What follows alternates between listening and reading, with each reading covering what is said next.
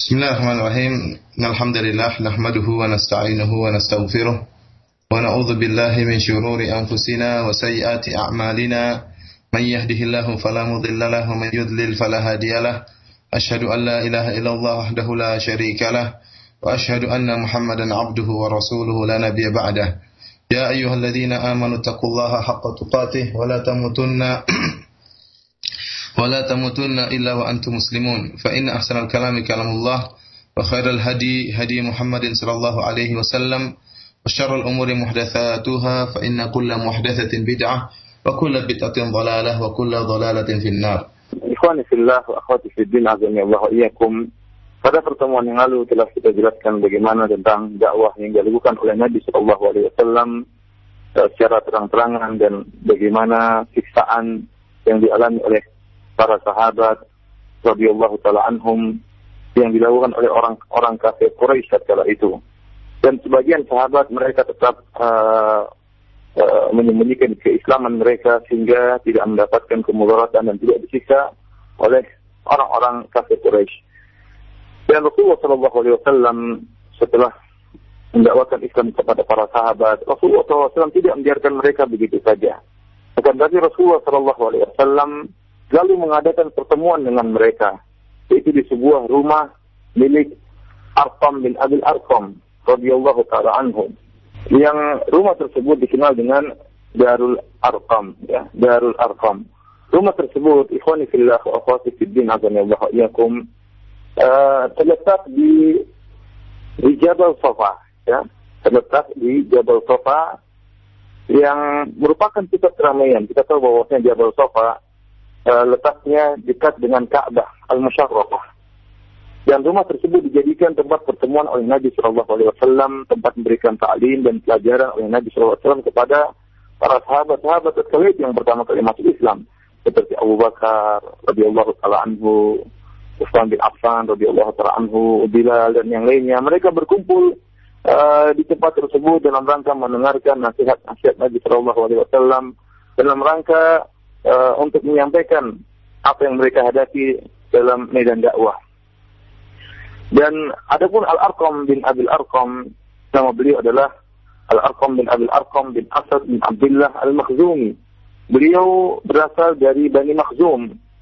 Ya, berasal dari Bani, Bani Makhzum dan kita tahu bahwasanya Bani Makhzum dan Bani Abdi Manaf ada persaingan di antara mereka. Bani Abdi Manaf yaitu uh, kabilahnya orang-orang Quraisy, kabilahnya Nabi Shallallahu Alaihi Wasallam ada uh, persaingan antara kabilahnya Nabi Shallallahu Alaihi Wasallam dengan kabilah Bani Makhzum. Dan Arqam bin Abdul Arqam tatkala itu umur beliau masih sangat muda, sekitar 16 tahun. Namun beliau memiliki sebuah rumah yang dijadikan tempat pertemuan oleh Nabi Shallallahu Alaihi Wasallam dan para sahabatnya. Ini merupakan taktik jitu dari Nabi Shallallahu Alaihi Wasallam uh, dalam rangka untuk mengambil tempat Darul Arqam sebagai tempat pertemuan. Kita bisa lihat dari poin-poin berikut ini. Yang pertama, bahwasanya uh, pemilik rumah ini yaitu Al Arqam tidak dikenal keislamannya oleh orang-orang kafir Quraisy tidak dikenal keislamannya orang-orang kafir Quraisy. Yang kedua dia masih sangat muda, sehingga tidak dicurigai oleh orang-orang kafir Quraisy. Dan dia bukan termasuk orang-orang pembesar seperti Abu Bakar, Utsman bin Affan yang terkenal di kalangan orang-orang kafir Quraisy. Tentunya orang-orang kafir Quraisy menyangka kalau Nabi Shallallahu Alaihi Wasallam mau mengadakan pertemuan, tentunya Nabi Shallallahu Alaihi Wasallam akan mengadakan pertemuan di orang-orang pembesar-pembesar mereka, yaitu di rumah Abu Bakar atau rumah Utsman. Ternyata Nabi Shallallahu Alaihi Wasallam menjadikan rumah Arqam sebagai tempat pertemuan. Yang ketiga, ternyata Arqam bin Abdul Arqam ini dari Bani Makhzum ya yang memiliki persaingan dengan uh, kabilahnya Rasulullah Shallallahu Alaihi Wasallam sehingga mereka tidak mencurigai bahwasanya Arqam ini akan masuk Islam. Kenapa? Karena uh, secara tabiat kalau ada dua kabilah saling bersaing tentunya uh, tidak akan taat kepada kabilah yang lain. So, menurut persangkaan orang-orang kafir Quraisy bahwasanya kalau Makhzumi, seorang dari kabilah Makhzum, tidak akan uh, taat kepada uh, Quraisy seperti Nabi Shallallahu Alaihi Wasallam. Namun ternyata Arkam masuk Islam dan uh, meskipun masih dalam keadaan sangat muda. Kemudian uh, ternyata rumah Arkam ini terletak di daerah Sofa, ya yang itu merupakan pusat kepadatan Mekah. Gerak-gerak masyarakat juga banyak pergerakan, banyak uh, kegiatan di daerah tersebut. Sehingga orang tidak curiga. Biasanya orang kalau mengambil tempat pertemuan itu daerah yang jauh, menyempi, menyudut, ya, menyepi, terus memojok. Enggak, tapi ternyata Darul Arqam ini terletak di keramaian masyarakat. Ya, terletak di keramaian masyarakat. Sehingga mengulang, menghilangkan kecurigaan orang-orang kafir Quraisy.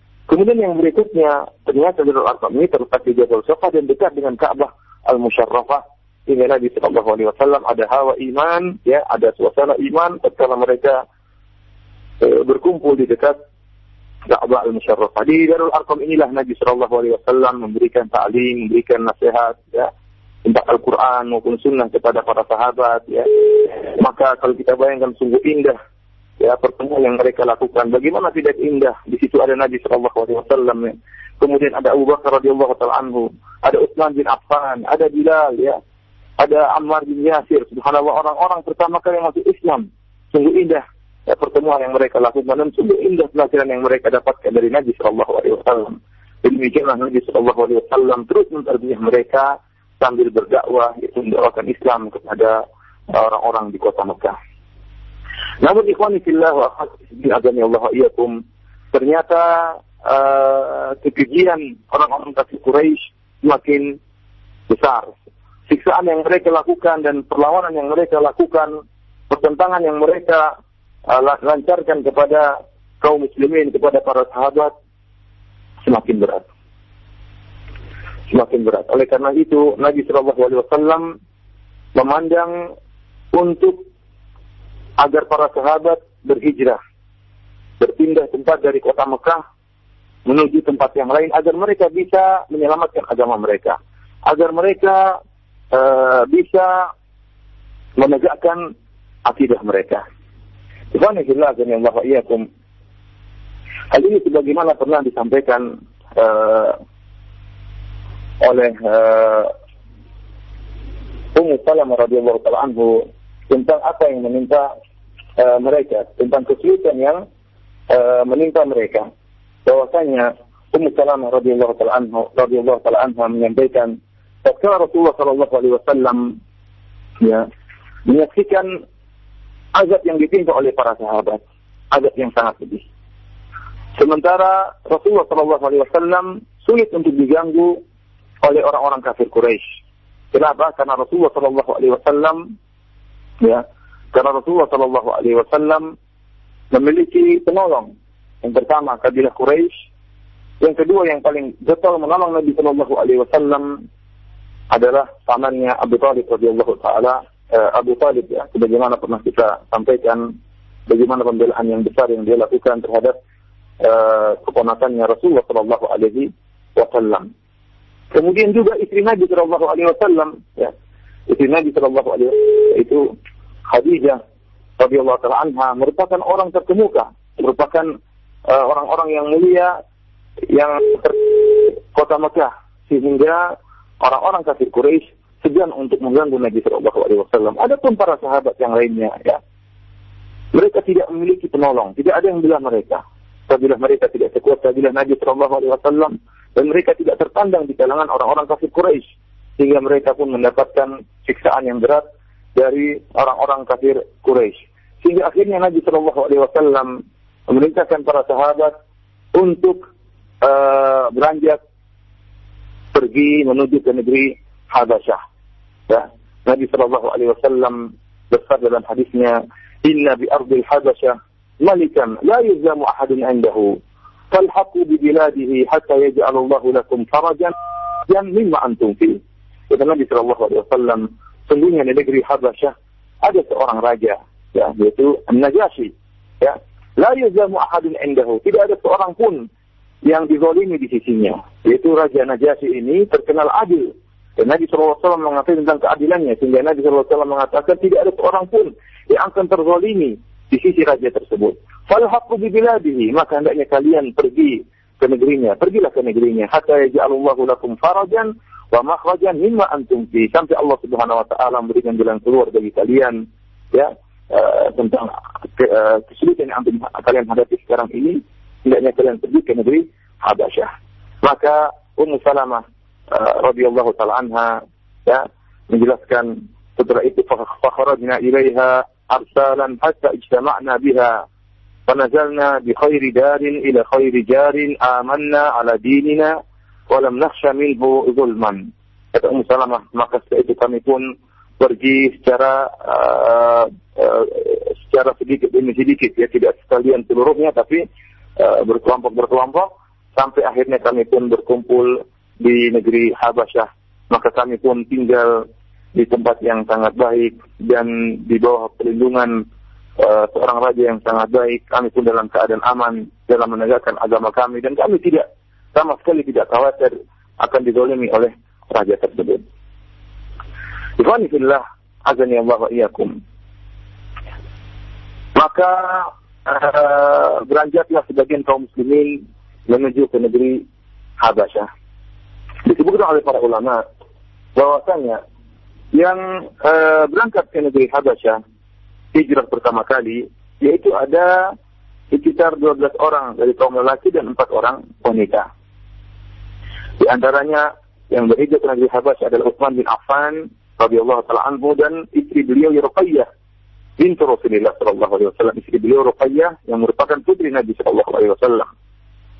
Demikian juga Abdurrahman bin Auf, kemudian Abu Hudzaifah, Utbah bin Rabi'ah, demikian juga berserta istrinya Sahlah bintu Suhail bin Amr, kemudian juga sahabat Zubair bin Awam, Mus'ab bin Umair, Abu Salamah, dan istrinya Ummu Salamah, Utsman bin Mad'un, dan Amir bin Rabi'ah, dan beserta istri dari Amir itu Lailah bintu Abi Hatmah, radhiyallahu taala anhum. Semuanya berangkat menuju ke negeri Habasyah. Mereka naik uh, dua perahu ya karena Habasyah untuk pergi dari uh, Jazirah Arab menuju Habasyah mesti naik perahu dan mereka menyewa perahu tersebut lantas mereka pun beranjak, beranjak menuju negeri Habasyah ketemu dengan Najasyi uh, raja dari uh, negeri Habasyah tersebut Habasyah yang sekarang dikenal dengan Ethiopia ya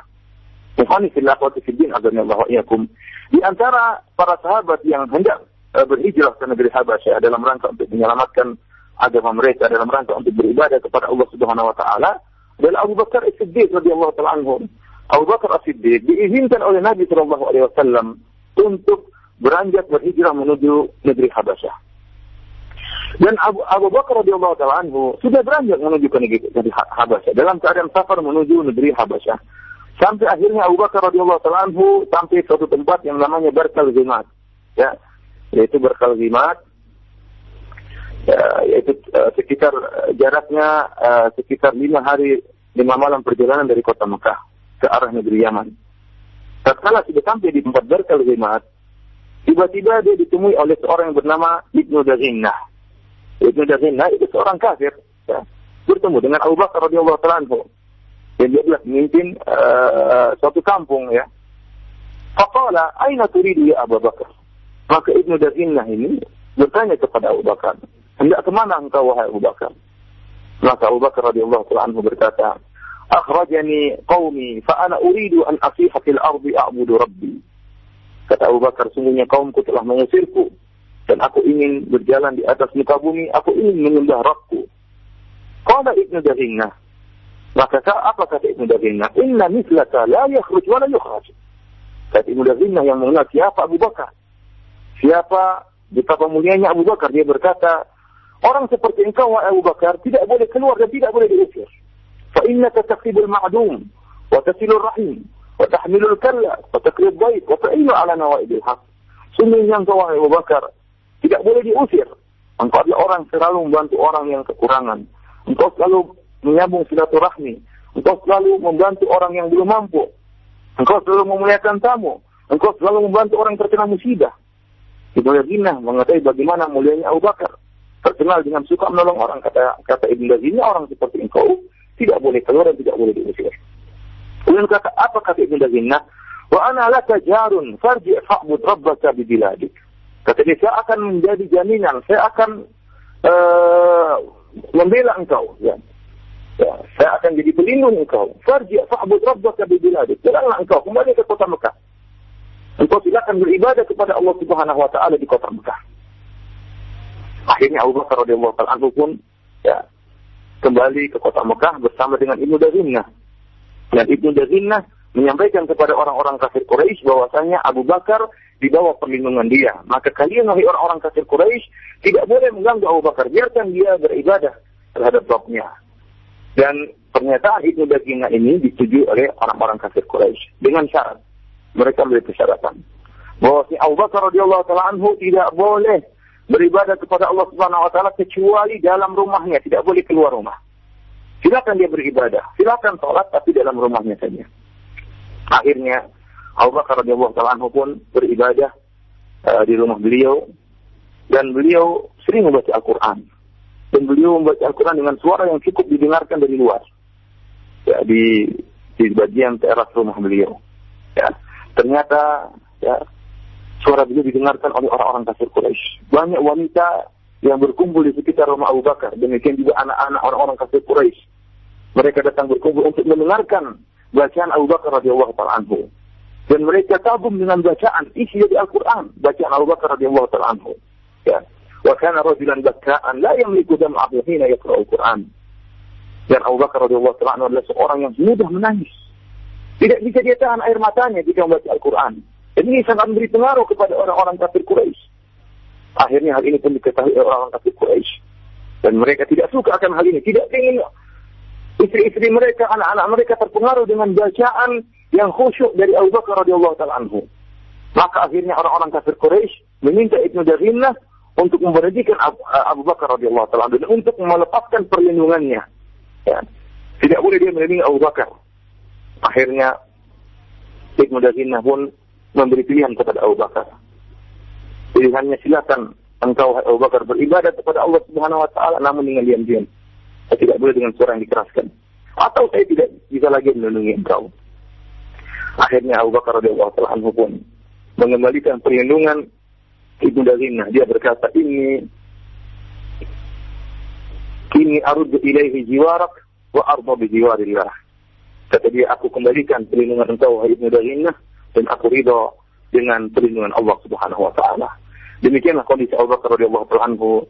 Akhirnya beliau tidak jadi ke negeri Habasyah namun beliau bersama Rasulullah Shallallahu Alaihi Wasallam berdampingan dengan Nabi Shallallahu Alaihi Wasallam ya sabar dengan uh, gangguan yang dilakukan oleh orang kafir Quraisy terhadap Nabi Shallallahu Alaihi Wasallam beliau menemani Nabi Shallallahu Alaihi Wasallam dan tidak jadi berhijrah ke negeri Habasyah. Alhamdulillah dan ya Allah iyakum. Uh, di antara yang tadi kita sebutkan yang uh, pergi berhijrah ini itu adalah seorang sahabat yang bernama Amir. Ya, beliau berhijrah bersama istri beliau Laila. Jadi Amir bin Rabi'ah bersama istri beliau Laila binti Abi Hasnah, mereka termasuk orang-orang yang berhijrah ke Habasyah pertama kali. Ternyata istri dari Amir ini, dari Amir bin Rabi'ah ini, tatkala hendak berhijrah dia bertemu dengan Umar bin Khattab radhiyallahu anhu. Saya akan bacakan tentang kisah pertemuannya dengan Umar bin Khattab radhiyallahu anhu. Ya, sebagaimana diriwayatkan oleh Ibnu Ishaq bahwasanya Laila yaitu Ummi Abdullah istri dari Amir bin Rabi'ah pernah berkata, "Wallahi inna lanartahil ila ardil Habasyah." Wa qad dhahaba Amir bi ba'd hajatihi.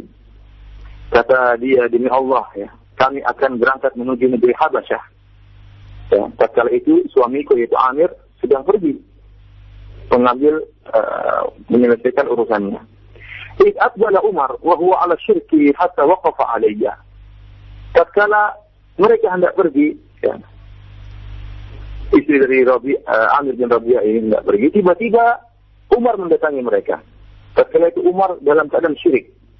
Jadi masalah tatkala itu suaminya yaitu Amir sedang keluar sebentar uh, ada urusan sebentar sehingga tinggal istrinya saja itu Laila Ummi Abdullah ternyata datang Umar bin Khattab radhiyallahu taala yang terkenal sadis dan terkenal ganas tapi itu masih dalam keadaan syirik sehingga pun dia berdiri di hadapan Laila wa kunna nalqa minhul bala dan kita selalu diganggu oleh Umar kata Laila ya kita sering diganggu oleh Umar sering di di apa namanya disiksa oleh Umar Faqala atantaliku ya Umar Abdullah. Maka Umar bin Khattab radhiyallahu anhu yang ketika itu dalam keadaan syirik, bertanya kepada Laila ini kata dia, "Akan taliku ya Ummu Abdullah?" Apa kalian apakah kalian akan pergi wahai Ummu Abdullah? Qalat, "Na'am, wallahi lanakhrujanna fi ardillah faqad adaitumuna wa qahartumuna." Kata Laila, "Iya, demi Allah kami akan pergi ke negeri Allah Subhanahu wa taala, negeri Habasyah. Kalian telah mengganggu kami, kalian telah menyiksa kami. Hatta yaj'alullahu lana makhraja sampai Allah Subhanahu wa taala memberikan jalan keluar bagi kami. Ya. Apa kata Umar kala itu? Sahibakumullah. Umar dalam keadaan cinta kala itu. Tatkala mendengar perkataan Laila bahwasanya dia hendak pergi ke negeri Habasyah untuk beribadah kepada Allah Subhanahu wa taala, ya, agar Allah Subhanahu wa taala memberikan jalan keluar bagi mereka. Apa kata Umar? Sahibakumullah. Semoga Allah menemani kalian dalam perjalanan. Bayangkan kalimat yang keluar dari Umar bin Khattab radhiyallahu taala tatkala dia masih dalam keadaan syirik, tatkala masih mengganggu kaum muslimin, tatkala menentang kaum muslimin, namun keluar ucapan yang sangat indah kata dia, "Sahibakumullah." Semoga Allah uh, menemani kalian dalam perjalanan. Akhirnya tatkala Amir datang, istrinya Laila mengabarkan apa yang dia dapat dari Umar. Ya. Dia melihat Umar kok sedih. Tatkala tidak pergi ke negeri Habasyah. Ya. Maka ini dia dia kabarkan ini kepada suaminya Amir. Apa kata Amir bin Rabi'ah? Apa makti fi Islam ini? Kultu na'am. Kata suaminya, wahai istriku, apakah kau ingin Umar masuk Islam? Islam? Apakah kau menyangka Umar akan masuk Islam? Kata istrinya, iya benar. Apa kata Amir bin Rabi'ah? La yuslim hatta yuslim himarul khitab. Eh, himarul khattab. Kata dia, tidak akan masuk Islam si Umar, tidak akan masuk Islam sampai ontanya masuk Islam baru baru Umar masuk Islam. Ya, kenapa? Karena Amir bin Rabi'ah melihat bagaimana uh, kerasnya Umar bin Khattab radhiyallahu taala anhu terhadap orang-orang Islam, terhadap kaum muslimin. Sehingga tatkala istrinya mengharapkan Umar bisa masuk Islam, ya, suaminya mengatakan tidak mungkin, tidak mungkin dia masuk Islam kecuali sampai ontanya, sampai himarnya, sampai uh, keledainya masuk Islam, baru Umar masuk Islam.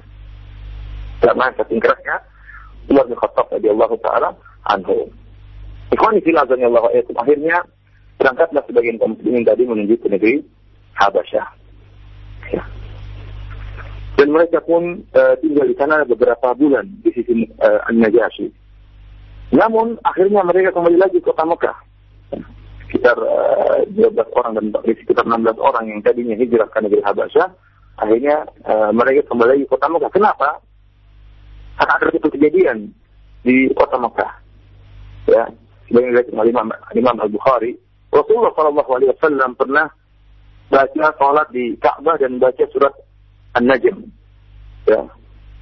Rasulullah SAW baca surat Najm dan sampai pada akhir dari surat Najm di situ ada uh, sujud sajidah.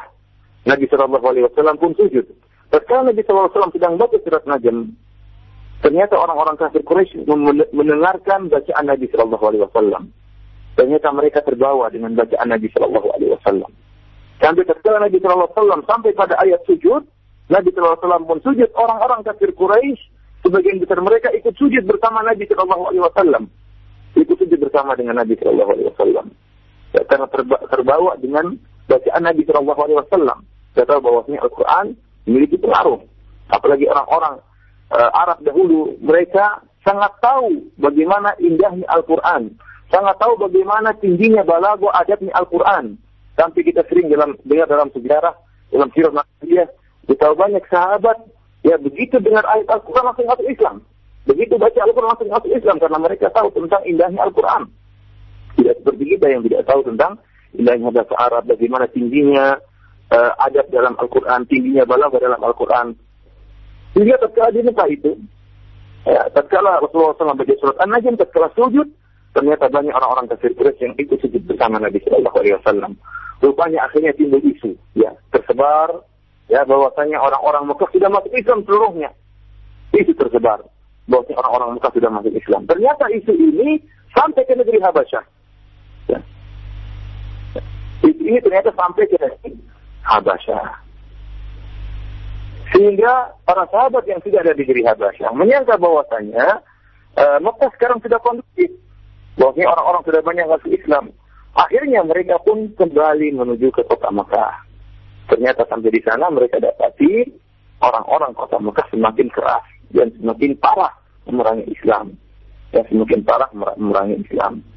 Akhirnya Rasulullah Shallallahu Alaihi Wasallam ya uh, mengizinkan kepada para sahabat untuk kembali lagi hijrah ke negeri Habasyah. Ya, setelah itu jumlah para sahabat yang hijrah ke negeri Habasyah untuk kedua kalinya lebih banyak dari yang pertama. Di situ ada sekitar uh, 83 laki-laki dan sekitar atau 82 laki-laki atau uh, dan 18 wanita. Jadi 80 lebih laki-laki dan 18 orang wanita. Semuanya berangkat menuju ke negeri uh, Habasyah untuk uh, beribadah di sana. Di sisi seorang raja yang sangat adil, yaitu Raja uh, Najasyi radhiyallahu taala anhu. Ikhwani fillah wa akhwati fid din hazani Allah iyyakum. Tatkala uh, orang-orang kafir Quraisy tahu bahwasanya para sahabat berangkat menuju ke negeri Habasyah yaitu Ethiopia, maka orang-orang kafir Quraisy tidak membiarkan mereka begitu saja. Maka mereka pun mengutus dua orang untuk mengaruhi Raja Najasyi. Siapa dua orang tersebut adalah Amr bin Al-As, ya, radhiyallahu taala yang ketika itu masih kafir, dan Abdullah bin Abi Rabi'ah. Dua orang ini termasuk dua orang yang paling cerdas dari orang-orang kafir Quraisy. Sengaja diutus oleh orang-orang kafir Quraisy menuju Najasyi agar bisa mempengaruhi Najasyi. Dan minta agar Najasyi mengembalikan uh, para sahabat menuju kota Makkah untuk mereka siksa. Ya. Mereka tidak ingin uh, kaum muslimin dalam keadaan tenang di negeri orang. Mereka ingin mengembalikan para sahabat nah, yang sekitar 90 lebih atau 100 orang tadi agar dikembalikan ke Mekah untuk mereka siksa. Ya, akhirnya orang-orang kafir Quraisy mengutus dua orang ini yang sangat cerdas yaitu Abdul As radhiyallahu taala ketika masih kafir dan Abdullah bin Abi Rabi'ah. Namun ternyata ya uh, ikhwani fillah wa akhwati Allah uh, Najasyi sebagaimana disebut oleh Nabi Shallallahu Alaihi Wasallam adalah seorang raja yang adil. Ya. Dia uh, tidak langsung mendengar apa yang dikatakan oleh uh, dua orang kafir Quraisy. Disebutkan bahwasanya tatkala uh, orang-orang Quraisy meminta kepada Najasyi ya, untuk mengembalikan para sahabat, maka Najasyi pun minta untuk berdialog dengan para sahabat yang mereka hijrah ke negeri Habasyah. Sebelumnya ada ingatkan bahwasanya Najasyi itu adalah sebuah lakop gelar. Setiap raja negeri Habasyah namanya Najasyi. Sama seperti setiap uh, raja dari Rom adalah Kaisar dan setiap raja dari uh, negeri Furs yaitu Kisra dan juga setiap raja di Mesir namanya Fir'aun ya setiap raja namanya Fir'aun. Itu adalah gelar. Ya. Ada seperti kita misalnya Prabu, ya. Namun Prabu siapa? Berbeda-beda namanya. Setiap raja yang ada di eh, negeri Habasyah namanya Najasyi. Dan ini Najasyi ini bukan Najasyi yang eh, dulu bosnya Abraha yang menghancurkan yang hendak menghancurkan Ka'bah lain. Ini Najasyi lain, ya. Namun sama-sama lakopnya gelarnya adalah Najasyi. Najasyi yang ada di negeri Habasyah ini namanya uh, Asmah kalau tidak salah Asmah ya uh, radhiyallahu taala anhu. Akhirnya uh, akhirnya Najasyi pun memanggil para sahabat dan ingin bertanya tentang agama yang dibawa oleh Rasulullah Shallallahu Alaihi Wasallam. Maka datanglah Ja'far bin Abi Thalib radhiyallahu taala anhu mewakili para sahabat untuk berdialog dengan Najasyi dalam dialog yang sangat panjang. Bagaimana Ja'far bin Abi Thalib berusaha menjelaskan tentang Islam kepada Raja Najasyi. Hadis ini diriwayatkan oleh Ibnu Khuzaimah dan juga diriwayatkan oleh Imam Ahmad dalam uh, musnadnya. Apa kata Ja'far bin Abi Thalib? Ayyuhal Malik, kunna qauman ahla jahiliyatin na'budul asnam. Maka kata Ja'far bin Abi Thalib, ya, wahai Raja, wahai Najasyi, kami dahulu adalah sebuah kaum yang berada di atas jahiliyah, di atas kebodohan, di atas kesesatan. Nak mudil asnam.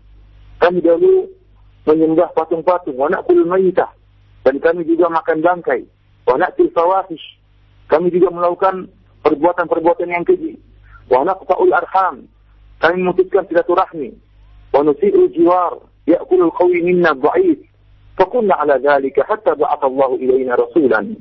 Minna na'rifu nasabahu wasidqahu amanatahu afafahu. Kami dahulu demikian, ya, tidak baik bertetangga, ya, memutuskan silaturahmi yang kuat makan yang lemah, ya, hukum rimba yang berlaku.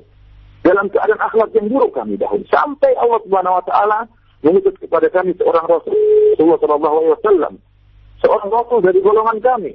Yang kami tahu nasabnya bagaimana tingginya nasab rasul tersebut. Dan kami tahu bagaimana amanahnya jujurnya Nabi tersebut. Dan kami tahu bagaimana afafnya, bagaimana akhlak yang sangat mulia. Fada'ana ila Allah lin wahidahu. Ya, lihat dari sini, Jafar bin Abi tatkala menjelaskan bagaimana dakwah Nabi sallallahu alaihi wasallam, ya setelah menjelaskan bagaimana kerusakan yang mereka lakukan tatkala di zaman jahiliyah, kemudian dia mulai menjelaskan tentang bagaimana dakwah Nabi sallallahu alaihi wasallam Pertama kali ada tauhid. Kata dia pada ana ila Allah linuwahidahu wa na'budahu na'budu nahnu wa aba'una min dunihi min al-hijari min al-hijarati wal awzan.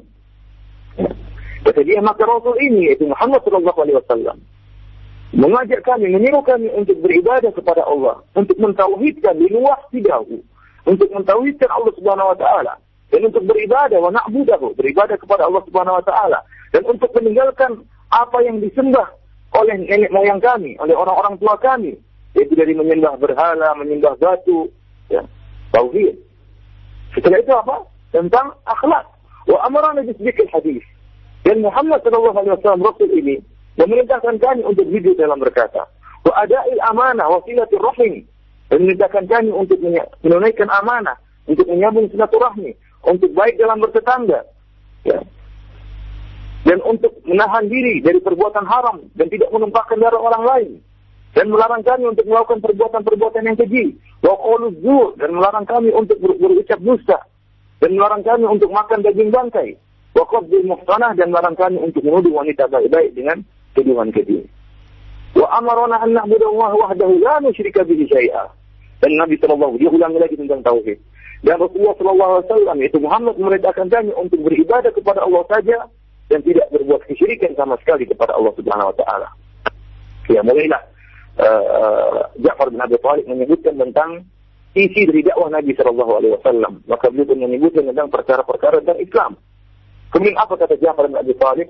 فصدقناه وآمنا به واتبعناه على ما جاء به فعبدنا الله وحده فلم نشرك به شيئا وحرمنا ما حرم علينا وأحللنا ما أحل لنا فعد علينا قومنا Kata dia, kata Jabir bin Abi Thalib radhiyallahu anhu, setelah kami mendengar dakwah Nabi sallallahu alaihi wasallam, maka kami pun membenarkan Nabi sallallahu alaihi wasallam. Kami pun beriman kepadanya dan kami ikuti jalannya, ya. Kami pun beribadah kepada Allah saja dan tidak berbuat syirik sama sekali kepada Allah. Dan kami haramkan apa yang diharamkan oleh Rasulullah SAW. Dan kami menghalalkan apa yang dihalalkan oleh Rasulullah SAW. Apa yang terjadi kata Ja'far bin Abi Thalib? Ada alaina kaumuna. Maka kaum kafir memusuhi kami.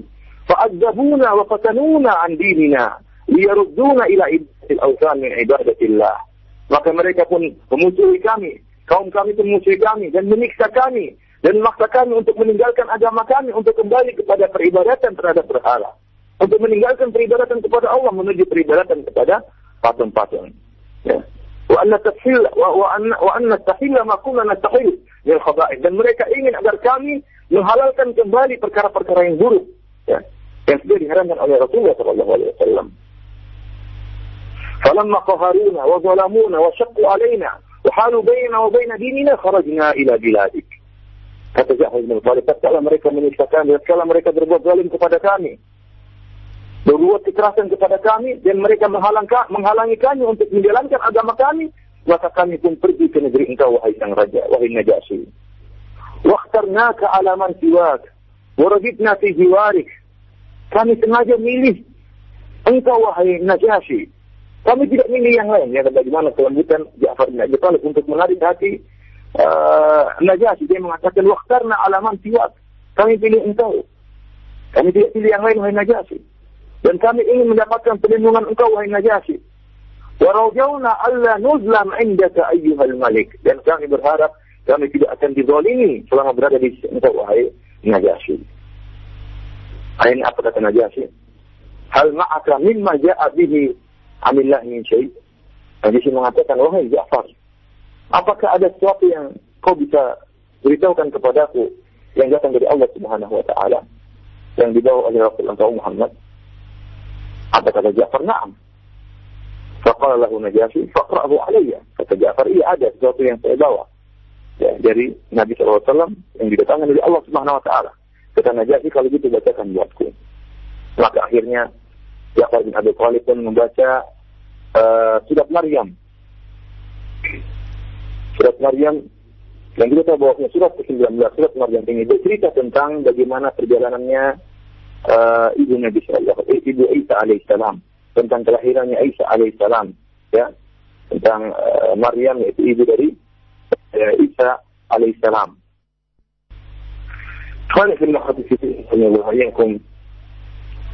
Uh, akhirnya Najasyi meminta agar Ja'far bin Abi Thalib membacakan sesuatu yang datang dari Rasulullah SAW yang datang dari Allah Subhanahu Wa Taala. Maka Ja'far bin Abi Thalib pun membacakan surat Maryam, Kafa, Ya, Ain, dan seterusnya dan kita tahu bahwa surat Maryam ini bercerita tentang perjalanan Nabi Isa, bagaimana lahirnya Nabi Isa alaihissalam. Ya.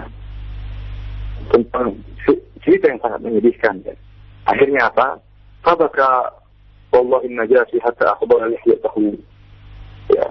Ternyata Najasi telah mendengar bacaan surat Maryam dari Ja'far bin Abi Thalib radhiyallahu taala anhu, maka Najasi pun menangis.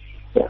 Bahkan pendeta-pendeta di sekitarnya pun ikut menangis hatta akhbalu masahifahum sampai tatkala uh, tangisan mereka sangat deras sampai buku-buku yang dibawa oleh orang-orang para pendeta tersebut juga ikut basah karena ketetesan air mata mereka.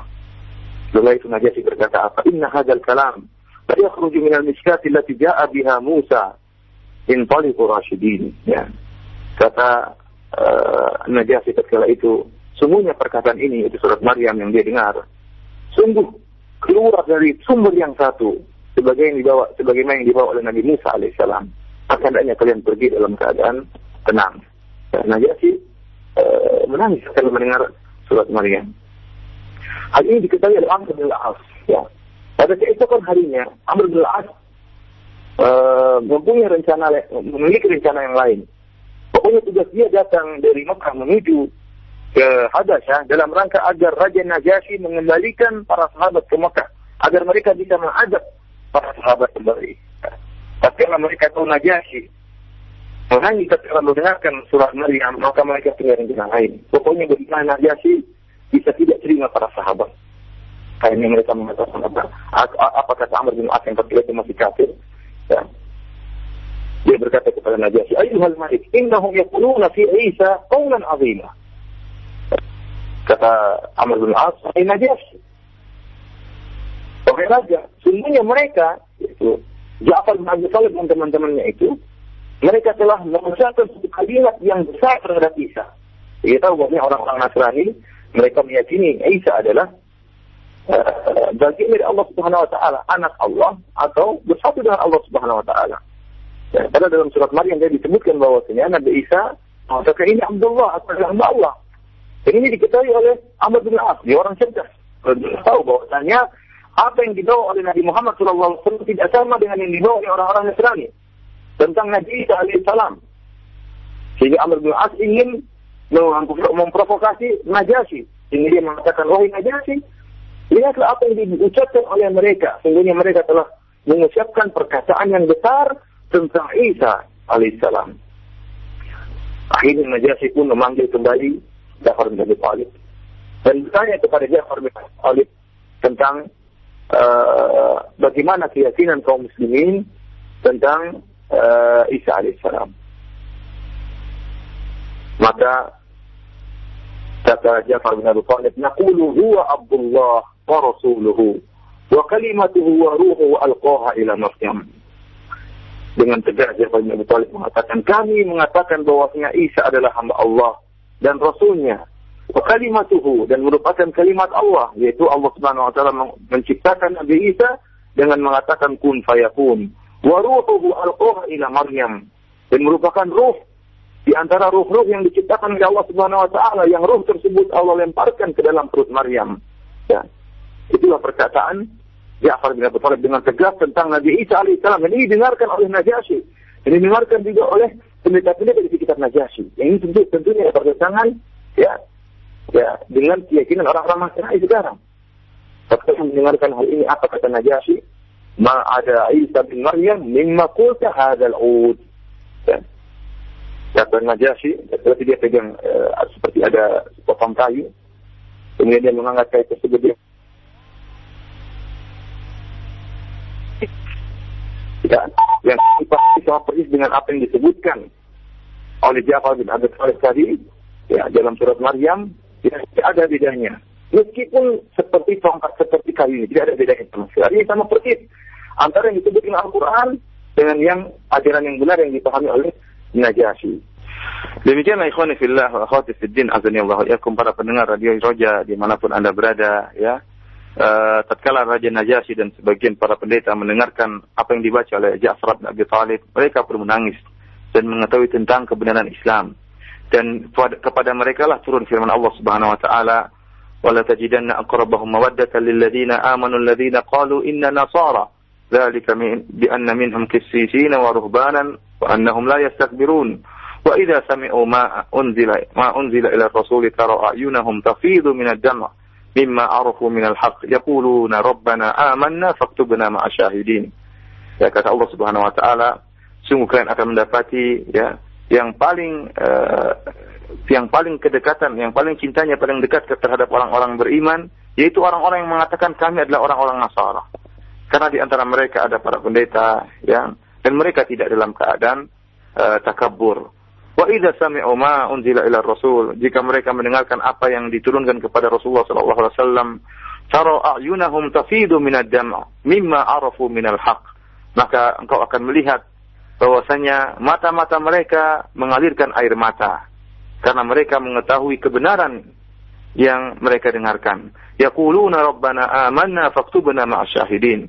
Mereka berkata, wahai Rabb kami, kami beriman dan catatlah kami termasuk orang-orang yang menyaksikan. Ikhwani fil azani Allah wa iyakum. Jadi uh, ayat ini turun tentang uh, sebagaimana salah satu tafsir menunjukkan bahwasanya ayat ini turun tentang Raja Najasyi dan uh, teman-temannya itu orang pendeta yang ada di sekitarnya. Ikhwani fillah wa fiddin azani Allah iyakum di antara kebaikan Najasyi selain dia melindungi para sahabat dan biarkan para sahabat untuk hidup aman tentram di negeri Habasyah, ternyata Amr bin Al-As juga masuk Islam gara-gara Najasyi. Setelah perang Ahzab, setelah terjadi perang Ahzab, tatkala Amr bin Al-As melihat bahwasanya kaum muslimin dalam keadaan kuat, ya, dan mereka khawatir mengkhawatirkan diri mereka, maka Amr bin Al-As mengajak teman-temannya orang-orang kafir Quraisy untuk berhijrah ke Habasyah. Ya, gantian mereka yang berhijrah. Kenapa? Karena kaum muslimin dalam keadaan kuat. Mereka khawatir suatu menimpa mereka.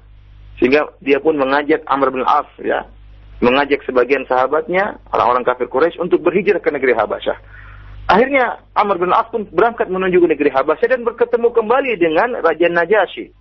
Akhirnya terjadi dialog antara uh, Amr bin As dengan Najasyi. Akhirnya Amr bin As pun masuk Islam dengan dakwahnya Najasyi. Ya dengan dakwahnya Najasyi. Subhanallah Amr bin As yang tadinya diutus oleh orang kafir Quraisy untuk bikin makar ya supaya Najasyi bisa mengembalikan para sahabat untuk disiksa kembali di kota Makkah, ternyata dengan kehendak Allah dia pun akhirnya masuk Islam ya. Tadinya dia bikin makar terhadap Najasyi, akhirnya dia masuk Islam karena dakwahnya Najasyi ya. Sebagaimana kisah ini disampaikan oleh Imam Ahmad dalam uh, mustadnya. Ikhwani fillah wa akhwati fiddin azani Allah wa iyyakum. Uh, demikianlah ya tentang bagaimana uh, hijrah yang dilakukan oleh kaum muslimin dan kaum mukminin ya dua kali ke negeri Habasyah sehingga mereka pun bisa hidup tentram dan tenang di bawah lindungan raja Habasyah itu An-Najasyi Asmaha yang disebutkan oleh Nabi Shallallahu alaihi wasallam bahwasanya An-Najasyi ini mati dalam keadaan beriman kepada Allah Subhanahu wa taala. Bahkan disebut dalam suatu riwayat Nabi Shallallahu alaihi wasallam mengirimkan hadiah buat Najasyi. Ya, namun tatkala Rasulullah SAW mengirimkan hadiah kepada Najasyi, Rasulullah SAW tahu bahwasanya dia akan meninggal dunia. Sehingga Rasulullah SAW berkata kepada sebagian istri-istri beliau, ya kalau saat saya rasa Najasyi akan meninggal dunia, kalau seandainya dia meninggal dunia dan dikembalikan hadiahku, maka hadiahku akan aku bagi-bagikan kepada kalian yaitu kepada istri-istri Nabi Shallallahu alaihi wasallam.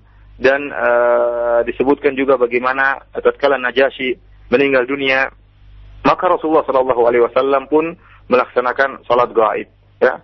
Rasulullah SAW mengatakan istighfiru akhikum. Ya.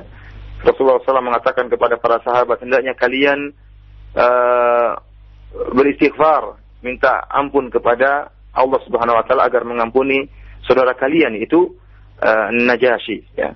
Ini menunjukkan bahwasanya Najasyi meninggal dalam keadaan Islam. Sehingga para ulama khilaf apakah dia termasuk sahabat ataukah termasuk tabi'in Najasyi ini. Yang jelas ada yang mengatakan dia sahabat dan sekaligus tabi'in. Yang mengatakan dia tabi'in, kenapa? Karena Najasyi tidak pernah melihat Nabi Shallallahu alaihi wasallam. Ya, meskipun semasa dengan Nabi, meskipun beriman dengan Nabi namun tidak melihat uh, Nabi Shallallahu alaihi wasallam. Ada yang mengatakan Najasyi adalah seorang sahabat radhiyallahu taala anhu. Kenapa? Karena terjadi uh, dialog antara Nabi, terjadi surat-suratan antara Nabi Shallallahu alaihi wasallam dengan Najasyi. Dan dia uh, mendengar utusan Nabi wasallam itu Ja'far bin Abi Thalib radhiyallahu taala anhu. Intinya uh, Najasyi meninggal dalam keadaan Islam, bahkan Nabi Shallallahu alaihi wasallam uh, memerintahkan para sahabat untuk melaksanakan sholat gaib ya. Melaksanakan sholat gaib karena meninggalnya Najasyi sebagaimana dijelaskan oleh Ibnu Taimiyah rahimahullah Rasulullah SAW melaksanakan sholat gaib terhadap Najasyi karena Najasyi meninggal di kalangan orang-orang kafir. Najasyi tatkala masuk Islam dia tidak bisa tidak bisa menjalankan hukum Islam tatkala itu di negeri Habasyah dan bahkan dia dimusuhi oleh uh, anak buahnya itu oleh warganya sehingga akhirnya dia pun uh, tidak bisa menampakkan Islam dengan penampakan yang baik sehingga akhirnya pun tatkala dia meninggal tidak ada seorang pun menyolatkannya di negeri Habasyah dan akhirnya Nabi Shallallahu Alaihi Wasallam melaksanakan sholat gaib karena uh, Najasyi belum disolatkan sama sekali di negeri uh, Habasyah. Oleh karenanya meskipun ada khilaf di antara para ulama, namun yang dirojikan oleh Ibnu Taimiyah rahimahullah, jika ada seorang Muslim yang meninggal di satu tempat dan menurut dugaan kita bahwasanya dia tidak disolatkan oleh seorang pun di tempat tersebut, maka dibolehkan bagi kita untuk melaksanakan sholat gaib ya meskipun dia dalam keadaan jauh dari hadapan kita. Demikian saja ikhwani fillah wa akhwati fiddin azanillahu iyyakum sedikit yang bisa kita sampaikan tentang kisah hijrahnya para sahabat dua kali ke negeri Habasyah. Semoga bermanfaat bagi kita semua. Selanjutnya saya kembalikan kepada uh, Tafadhal masykurah. Nah, jazakallah khairan Ustaz atas uh, kajian dari uh, Sirah Nabawiyah Hijrah uh, kaum muslimin yang pertama ke negeri Habasyah ini. Dan ikhwatal Islam untuk selanjutnya kami akan berikan kesempatan untuk Anda yang akan bertanya secara langsung. Ada uh, beberapa menit ke depan untuk Anda yang akan bertanya. Kami persilakan di 0218236543 untuk telepon atau dengan pesan singkat di 0819896543. Dan ada Bapak Azhari di Tambun Bekasi yang sudah menunggu untuk bertanya kepada Ustaz. Kami persilakan Pak. Halo. Assalamualaikum. Nah, Waalaikumsalam warahmatullah. Silakan Pak. Saya Azhari dari Tambun Bekasi, Pak Ustaz. Hmm. Salat Jumat di Istiqlal. Hmm. Ya, jadi di Istiqlal itu tiap habis salat Jumat itu ada salat gaib. Itu uh, apa hukumnya Pak Ustaz? Memang ada hmm. sholat gaib gitu Pak Ustaz? Tiap Jumat ada kayak orang sholat berjamaah. Disuruhkan bangun sholat berjamaah lagi untuk sholat iya. gaib tiap Jumat. Iya, taib. Ya, itu taib. aja. Terima kasih Pak Azhari. Ustaz. Taib, bisa kelahiran. Silakan Ustaz. Uh, melazimkan kita katakan bahwa sholat gaib memang ada khilaf di antara para ulama. Ada yang mengatakan bahwasanya jika ada seorang yang berjasa ya uh, yang memiliki jasa terhadap Islam kemudian meninggal dunia ya Meskipun sudah disolatkan oleh kaum muslimin, kita boleh menyolatkannya, mengingat jasanya yang luar biasa. Ini pendapat sebagian ulama ya di Saudi Arabia, di antaranya Syekh Abdul Musa Abbad, Hafizahullah Ta'ala. Uh, ada, ada lagi yang mengatakan pendapat yang lain ini bila Syekhul Islam Ibnu Taimiyah dan dikuatkan oleh Syekh Albani rahimahullah bahwasanya uh, para sahabat banyak yang meninggal dunia, kaum muslimin banyak yang meninggal dunia. Namun Rasulullah SAW tidak melaksanakan sholat gaib. Demikian juga para khulafaur rasyidin tidak melaksanakan salat gaib, para sahabat tidak melaksanakan salat gaib atas kaum muslimin yang meninggal di tempat yang lain. Nah, mereka hanya melaksanakan salat gaib, ya. Kalau ada seorang Islam, seorang muslim yang meninggal dan belum disolatkan, sebagaimana kejadian yang menimpa Najasyi. Najasyi ya tinggal di negeri Habasyah, tatkala dia masuk Islam, ya. ya tatkala dia masuk Islam, dia dimusuhi oleh warganya, oleh penduduk negerinya. Sehingga dia tidak bisa menampakkan Islam. Ya. Akhirnya ketika dia meninggal dunia, ya tidak ada seorang pun di negerinya yang menyelatkan Najasyi. Maka apa kata Nabi SAW kepada para sahabat? Matal yawma rajulun salihun fasallu ala ashamah. Kata Nabi SAW pada hari ini ada seorang soleh yang meninggal dunia itu ashama. Ashama itu adalah nama dari Najasyi. Fasallu alaihi kata Nabi SAW kepada para sahabat maka salatlah salatlah mayat kepada kepada dia. Akhirnya para sahabat pun salat gaib kepada An-Najasyi. Jadi pendapat yang rajih bahwasanya Allah alam bisawab seorang boleh melaksanakan salat gaib kalau uh, terhadap seorang muslim kalau dia belum disalati di tempat meninggalnya. Pendapat yang lain seperti saya katakan tadi boleh kita melaksanakan salat gaib kepada orang yang meninggal dalam keadaan uh, dia memiliki jasa besar terhadap Islam. Adapun uh, selalu melaksanakan sholat gaib setelah pada tiap minggu setelah sholat Jumat, ya maka saya tidak tahu contohnya. Apakah setiap hari Jumat tersebut ada pembesar dari pembesar Islam meninggal dunia sehingga dilanggengkan sholat gaib setiap hari Jumat setelah sholat Jumat? Maka saya tidak tahu contohnya, tidak ada sunnahnya dari Rasulullah SAW, dan tidak ada contohnya dari para sahabat, dan sebaik-baik petunjuk adalah petunjuk Nabi Wasallam dan petunjuk para sahabatnya. Allah Taala alam bisawab. Nah, khairan untuk Bapak Azhari. Tapi untuk selanjutnya kami akan angkat pertanyaan yang datang uh, dari pesan singkat dari uh, Pak Haryono di Jakarta yang bertanya, Ustadz bagaimanakah korelasi dengan ayat wa malam yahkum bima anzalallah faulaika humul kafirun dengan kondisi Ashamah yang uh, saat itu beliau adalah seorang raja yang tentunya tidak berhukum dengan apa yang Allah turunkan namun tetap dihukum oleh Islam dan diakui keislamannya oleh Rasulullah SAW. Bagaimanakah penjelasannya Ustaz? Jazakallah khairan. Syekhul Islam Ibn Taimiyah dalam Majmu' Fatawa jilid 19 berbicara memanjang lebar tentang uh, Ashama ini tentang Raja Najasyi ini.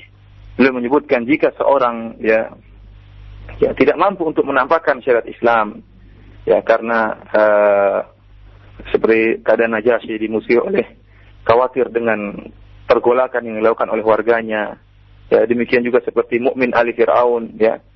Waqalu rajulun mu'minun min ali Fir'aun yaktumu imanahu dalam surat Ghafir Allah menyebutkan tentang uh, seorang mukmin dari keluarga Fir'aun yang disebutkan dia merupakan sepupu dari Fir'aun dan dia beriman kepada Nabi Musa dan dia mendakwakan Islam kepada uh, dia, dia menyembunyikan keimanannya di hadapan Fir'aun dan pengikutnya. Kenapa khawatir akan dibunuh oleh Fir'aun dan pengikutnya? Ya. Demikian juga Imratu Fir'aun, istri Fir'aun ya, yang di, dikabarkan masuk surga oleh Allah Subhanahu wa taala tidak mampu untuk menampakkan keislamannya. Sebagaimana Najasyi tidak mampu untuk menegakkan hukum Islam tatkala itu meskipun dia seorang raja namun tidak mampu untuk melakukan melaksanakan hukum Islam, maka orang seperti ini dapat uzur dari Allah Subhanahu wa taala ya. Dapat uzur dari Allah Subhanahu wa taala. Bahkan dikatakan oleh Nabi sallallahu alaihi wasallam bahwasanya dia adalah seorang rajulun saleh, seorang yang saleh. Oleh karenanya uh, tidak semua orang yang berhukum dengan selain hukum Allah kita katakan uh, dia berdosa atau kita katakan dia kafir misalnya. Penjelasan tentang ini tentunya uh, perlu penjelasan yang panjang lebar. Akan tetapi kita katakan sebagaimana pendapat uh, uh, Syekh bin Baz rahimahullah bahwasanya barang siapa yang berhukum dengan hukum Allah Subhanahu wa taala dalam keadaan mustahilan yaitu dalam keadaan membenarkan hukum tersebut dalam keadaan menghalalkan hukum tersebut, maka dia telah terjerumus dalam kufur besar. Adapun e, barang siapa yang berhukum dengan hukum Allah namun masih meyakini dia salah bahwasanya dan meyakini bahwasanya hukum Allah masih lebih baik daripada hukum yang dia lakukan, maka orang seperti ini berdosa ya. Terjerumus dalam kufur asgar ya. Padahal dia mampu untuk melaksanakan hukum Islam. Jadi orang yang mampu melakukan hukum Islam harusnya dia melaksanakannya. Ya. Tatkala dia mampu untuk melakukan hukum Islam, namun dia masih memilih hukum selain Islam, namun dia meyakini bahwasanya hukum Islam lebih baik, dan apa yang dilakukan merupakan dosa, maka dia terjerumus dalam dosa dan kufur asghar, bukan bukan kufur yang mengeluarkan dari Islam. Kapan kufur yang keluarkan dari Islam? Jika dia meyakini bahwasanya hukum yang dia buat tadi, hukum selain Islam itu halal dan dibolehkan oleh Allah Subhanahu wa taala dan mungkin lebih baik daripada hukum Islam. Dan bisa jadi seorang melakukan hukum selain hukum Allah Subhanahu wa taala, selain hukum Islam, namun dalam keadaan terpaksa. Ya, orang ini tidak berdosa karena dapat uzur sebagaimana Najasyi, sebagaimana Najasyi bahkan Nabi Shallallahu alaihi wasallam mensifati dia dengan uh, rojulun soleh, seorang yang soleh. Tentunya bahasan tentang hukum bigaram Allah perlu penjelasan lebih panjang, perlu perincian lebih panjang. Dan insya Allah pada waktu yang lain tentu bisa tanyakan kepada ustaz-ustaz yang lain. Wallahu ta'ala alam bisawab. Nah, jazakallah khairan jawabannya. Dan berikut kami angkat pertanyaan dari Umu Farhan di Depok. Silakan. Assalamualaikum Pak Ustaz. Waalaikumsalam warahmatullahi uh, ini ada yang mengganggu hati saya. Uh, saya diberi amanah almarhum ibu saya, adik saya yang masih kecil, kira-kira ditinggal 10 tahun. Lalu adik itu saya masukkan ke dalam pesantren yang insya Allah sudah bermanfaat salah. Namun dari saudara-saudara ibu saya dianggap itu ajaran yang sesat, lalu dia dikeluarkan dari pesantren itu. Nah, setelah pesantren dikeluarkan dia dijanjikan akan disekolahkan yang favorit. Namun setelah keluar dibiarkan begitu saja sehingga DKR sudah meningkat mau SMA dia mengambil aliran yang Habib itu Pak Ustadz yang Nurul Mustafa yang pokoknya yang berselawat-selawat itu saya nasihati dia berdalil semoga nanti kita diberi syafaat di yaumil kiamat nanti oleh Nabi kita Muhammad Shallallahu Alaihi Wasallam. Ya. Kemudian inti pertanyaannya Ibu. Bagaimana amanah ibu saya dan bagaimana siapa yang bertanggung jawab atas uh, adik saya ini itu aja Pak Ustaz. Assalamualaikum. Nah, Waalaikumsalam warahmatullahi wabarakatuh. Silakan Ustaz, mungkin ada uh, sedikit taujih buat beliau. Nah. Uh, untuk ufti yang bertanya, cukuplah kita firman Allah Subhanahu wa taala, "Fattaqullaha mastata'tum." Bertakwalah kepada Allah semampu kalian. Uh, Alhamdulillah ukti sudah berusaha untuk masukkan dalam pondok yang benar ya. Uh, sudah berusaha sebaik-baiknya ya apa pun yang terjadi setelah itu itu di luar kemampuan ukti ya. Ukti hanya bisa berdoa kepada Allah Subhanahu wa taala untuk memberikan yang terbaik kepada adik uh, ukti tersebut ya. Allah Subhanahu wa taala la yukallifullahu nafsan illa wus'aha. Allah Subhanahu wa taala tidak membani seorang di luar kemampuan kemampuan uh, kemampuannya ya tidak tidak akan membebankan suatu beban di luar kemampuan seseorang. Apa yang dilakukan oleh ukti usaha yang sudah jelas dan usaha yang sudah maksimal. Uh, selanjutnya tidak mungkin ukti melakukan kekerasan memaksa kehendak yang bisa hanyalah berdoa kepada Allah Subhanahu wa taala agar adik ukhti diberikan yang yang terbaik dari Allah Subhanahu wa taala. Baik, untuk selanjutnya kami angkat pertanyaan kembali dari pesan singkat dari Umu Orayan di Bekasi yang bertanya, Ustadz, apakah ada sirah atau uh, kisah yang uh, sahih yang menjelaskan tentang kehidupan awal dari uh, Ashamah ini, bagaimanakah latar belakangnya sehingga beliau bisa mendapatkan hidayah di tengah uh, begitu sulitnya atau di tengah begitu berkembangnya ajaran Nasrani pada saat itu. Jazakallah khairan. Uh, ada sebuah uh, buku yang ditulis oleh seorang wanita Samiyah Abdul Aziz ya. Dr. Sami Abdul Aziz tentang judulnya Islam Najasyi Al-Habashi ya tentang Islamnya Raja Najasyi wa dauruhu fi sadri dakwah dakwah Islamiyah dan jasa beliau tentang eh, di awal daripada dakwah Islam. Uh, buku ini lumayan bagus uh, saya memiliki buku ini dan ini buku ini menjelaskan tentang sejarah Najasyi ya tentang bagaimana uh, uh, bagaimana dari sanak keluarganya dan bagaimana peran dakwahnya dan uh, syubhat-syubhat yang berputar sekitar Najasyi karena sebagian orang menganggap Najasyi tidak tidak masuk Islam ya. Mereka menyangka bahwasanya Islamnya Najasyi adalah Islam uh, karena politik saja. Namun ini dibantah oleh penulis buku tersebut. Jadi uh, saya tidak tahu apakah buku tersebut sudah diterjemahkan atau belum. Namun ini buku yang saya anjurkan yang ditulis oleh seorang doktor wanita ya yang bernama Samia Abdul Aziz. Nah, jazakallah khairan atas jawaban Ustaz dan berikut kami angkat pertanyaan yang uh, datang melalui uh, telepon kembali di 0218236543. Halo. Halo. Iya, Waalaikumsalam warahmatullahi wabarakatuh. Mohon maaf uh, Bapak dikecilkan radionya, Pak. Ada feedback. Nah, silakan dengan siapa dari mana, Pak? Ini dari Ardi Bekasi, Pak. Silakan Pak Ardi. Enggak, ini mau menanyakan masalah pembagian warisan gitu ya, Pak. Iya, uh, tentang ilmu uh, warisan ini bagaimana Ustaz? uh, tidak ada pertanyaan tentang uh, sirah yang kita bahas ini Bapak? Oh, harus sesuai tema ya Pak? Uh, iya, kami harapkan seperti itu. Namun uh, kita kembalikan ke Ustadz. Bagaimana Ustadz? Ya, bisa ditanyakan lebih detail karena masalah itu butuh hati-hatian.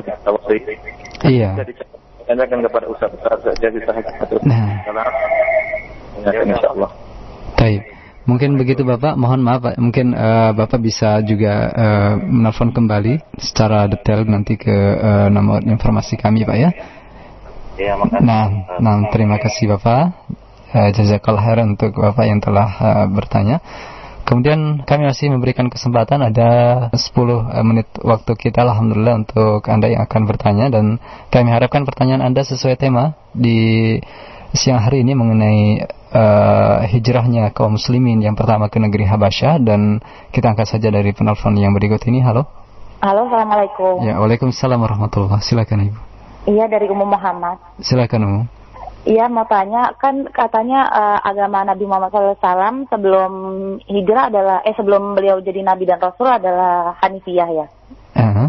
Iya. Uh, bagaimana ceritanya beliau bisa mendapatkan ilham, um, sedangkan uh, kita tahu kan seluruh lingkungan sekitarnya semuanya musyrik. Iya. Itu saja. Jazakumullah khairan. Oh iya. Nah, silakan Ustaz. Uh, Nabi Shallallahu Alaihi Wasallam ya, selain Nabi Shallallahu Alaihi Wasallam juga ada orang-orang yang di atas agama Hanafiyah ya, ya agama, Hanif ya. Dan Nabi Shallallahu Alaihi Wasallam dapatkan dari Allah Subhanahu Wa Taala uh, Allah Subhanahu wa taala langsung yang memberi petunjuk kepada Nabi sallallahu alaihi wasallam dan memilih uh, Nabi sallallahu alaihi wasallam Muhammad untuk diangkat menjadi nabi. Oleh karenanya akidah Ahlussunnah wal Jamaah uh, meyakini bahwasanya kenabian itu merupakan istifa. Kenabian itu merupakan pilihan dari Allah Subhanahu wa taala. Tidak sebagaimana perkataan sebagian orang, orang-orang filsafat ya, yang mengatakan bahwasanya kenabian merupakan usaha bisa syai'un muktasab, bisa diusahakan. Setiap orang bisa menjadi nabi ya. Setiap orang bisa misalnya bertapa, kemudian anu, kemudian melakukan uh, olah, olahraga rohani sampai akhirnya menjadi nabi. Ini perkataan yang batil ya. Bahwasanya uh, yang benar bahwasanya kenabian merupakan pilihan dari Allah Subhanahu wa taala. Allah memilih Nabi Muhammad untuk diangkat menjadi nabi. Oleh karenanya tidak heran uh, meskipun Nabi tinggal di kalangan orang-orang musyrikin tatkala itu yang penuh dengan kerusakan baik akidah maupun moral, namun Allah Subhanahu wa taala memilih Muhammad menjadi nabi sehingga Allah Subhanahu wa taala mengutus malaikat Jibril untuk memberikan wahyu kepada Nabi sallallahu alaihi wasallam tatkala di gua Hira. Wallahu taala alam bisawab. Baik, jazakallah khairan jawaban Ustaz dan masih kami angkat dari penelpon yang berikut ini. Halo. Halo. Ya. Waalaikumsalam warahmatullahi Dengan siapa Pak? Dari mana? Dengan Bapak Doni di Serpong. Silakan Pak Doni. Uh, Ustaz, uh, sebelum Nabi uh, sebelum Nabi itu diangkat Rasul kan uh, beliau uh, berdagang gitu ya. Uh, katanya dagangnya itu uh, banyak pembelinya gitu. Hmm. Apakah setiap dia Nabi berdagang itu dijual dengan harga, disebutkan harganya itu? Ini saya sebutkan harganya modal misalkan dua puluh ribu gitu. Hmm. Hmm. hmm. Nah, apakah memang ada dalilnya seperti ini gitu? Sampai Nabi nah, apa perkataan ini masyhur di tengah-tengah kita gitu. Iya. Nah, Waalaikumsalam warahmatullahi wabarakatuh. Baik tentang muamalahnya Rasulullah SAW Bagaimana? Allah, ya, tidak tahu ada riwayat seperti itu bahwasanya Nabi SAW tatkala jualan mengatakan modal saya sekian, untung saya sekian. Saya tidak tahu ada riwayat yang sahih dari Nabi seperti itu. Yang jelas Nabi SAW berdagang, e, menjual barang-barang yang e, diberikan oleh Khadijah radhiyallahu taala anha dan Nabi SAW jujur dalam berdagang dan penuh amanah. Adapun bagaimana model perdagangan Nabi SAW, apakah dengan menjelaskan harga modalnya, uh, saya tidak tahu ada riwayat yang sahih tentang masalah itu. Allah taala alam bisawab. Baik, jazakallah jawaban Ustaz dan berikutnya dari Abu Latifah di Bekasi. Silakan Akhi. Assalamualaikum Ustaz. Waalaikumsalam warahmatullahi wabarakatuh. Anda mau menanya nih masalah tentang itikafnya Nabi. Itu hmm. bagaimana ya uh, itikaf yang sebenarnya itu yang dilakukan oleh Rasulullah ketika beliau beritikaf. Hmm. Hmm. Hanya itu aja, ya, makasih. Saja. Nah. Assalamualaikum. Waalaikumsalam warahmatullahi wabarakatuh. Baik, Ustaz. Uh, nah, silakan. Yang jelas i'tikaf yaitu berdiam diri di masjid dalam rangka untuk beribadah kepada Allah Subhanahu wa taala. Dan hakikat i'tikaf sebenarnya disebutkan oleh Ibnu Rajab Al-Hambali yaitu qat'ul ala'iq anil anil makhluk wa ittisalu bil khaliq. Yaitu seorang memutuskan segala hubungan dengan makhluk dan dia berhubungan dengan Allah Subhanahu wa taala. Artinya apa? Tatkala seorang beriktikaf, dia jauhkan dirinya dari kesibukan dunia. berdiam di masjid dalam rangka untuk beribadah kepada Allah Subhanahu wa taala sampai disebutkan dalam riwayat bahwasanya para sahabat mengambil semacam rumah-rumah kecil-kecilan. Tenda-tenda itu ada batasan-batasan di masjid agar mereka bisa berkhulwat bersama Allah Subhanahu wa taala. Ya tidak disibukkan dengan pembicaraan dengan orang lain.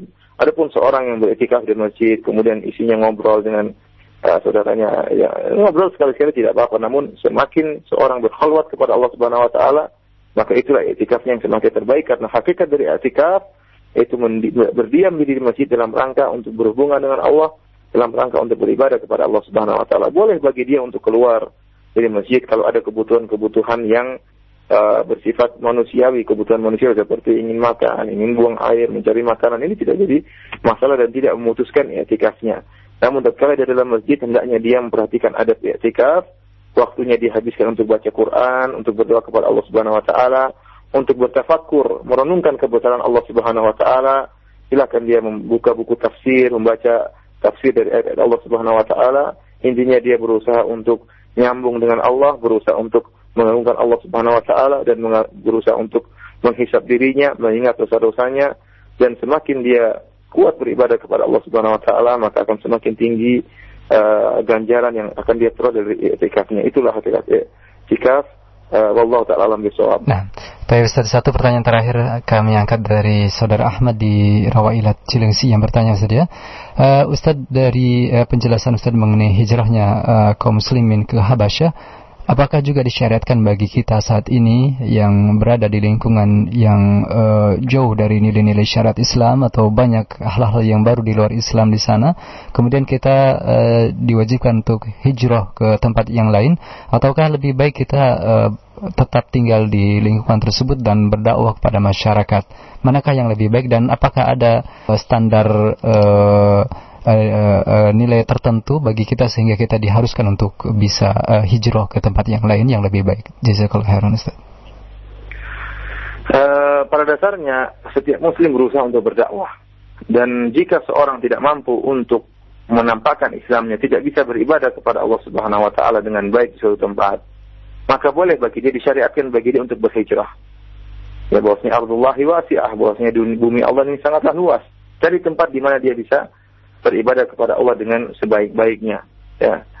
E, di mana pun saja dia dapat tempat tersebut, silakan dia berhijrah. Akan tapi jika e, ternyata dia tinggal di tempat yang di situ mungkin banyak kerusakan dan dia masih mampu untuk menuntut ilmu dan masih mampu untuk beribadah kepada Allah Subhanahu Wa Taala bahkan mampu untuk mendakwakan Islam, maka e, dia sebaiknya tinggal di tempat tersebut dalam rangka untuk menebarkan Islam, dalam rangka untuk mendakwakan Islam dengan harapan akan banyak orang yang mengenal sunnah, akan banyak orang mengenal tauhid. Ya. Namun jika memang sama sekali tidak mampu untuk beribadah, sulit untuk mm, karena uh, menyelamatkan hati diri sendiri lebih utama dari menyelamatkan hati orang lain. Tatkala seorang tinggal di suatu tempat tidak tentram, tidak bisa beribadah, tidak bisa khusyuk, tidak bisa konsentrasi untuk beribadah, maka boleh bagi dia berhijrah uh, dalam tanda petik yaitu pergi ke tempat yang lain agar dia bisa lebih tenang beribadah. Ya. Namun kalau dia bisa mendapatkan ketenangan, apalagi dia bisa berdakwah kepada orang lain ya. Terkadang dakwah itu ada kelezatan tersendiri. Ya, mendapatkan menambah kekhusyuan dalam hati seorang. Ya, dia bisa beribadah dan dia bisa berdakwah, maka itu yang lebih afdal. Dia menggabungkan antara ketenangan hatinya dan berusaha mencari ketenangan buat hati orang lain. Namun jika berhadapan dengan apakah dia harus berdakwah atau mendahulukan ketenangan hatinya, keselamatan batinnya, maka keselamatan batin seorang ya keselamatan batin dirinya, keselamatan hatinya itu lebih utama daripada segala-galanya, maka hendaknya dia berhijrah pindah tempat ke tempat yang lain yang dia bisa beribadah dengan tenang kepada Allah Subhanahu wa taala. Demikian saja Allah yakum apa yang bisa Anda sampaikan pada kesempatan kali ini. Kurang lebihnya ana mohon maaf. Uh, yang benar datang dari Allah Subhanahu wa taala, yang salah dari pribadi dari kesalahan lisan saya. Semoga Allah Subhanahu wa taala maafkan kita semua. Selanjutnya saya kembalikan kepada Akhi Fawas.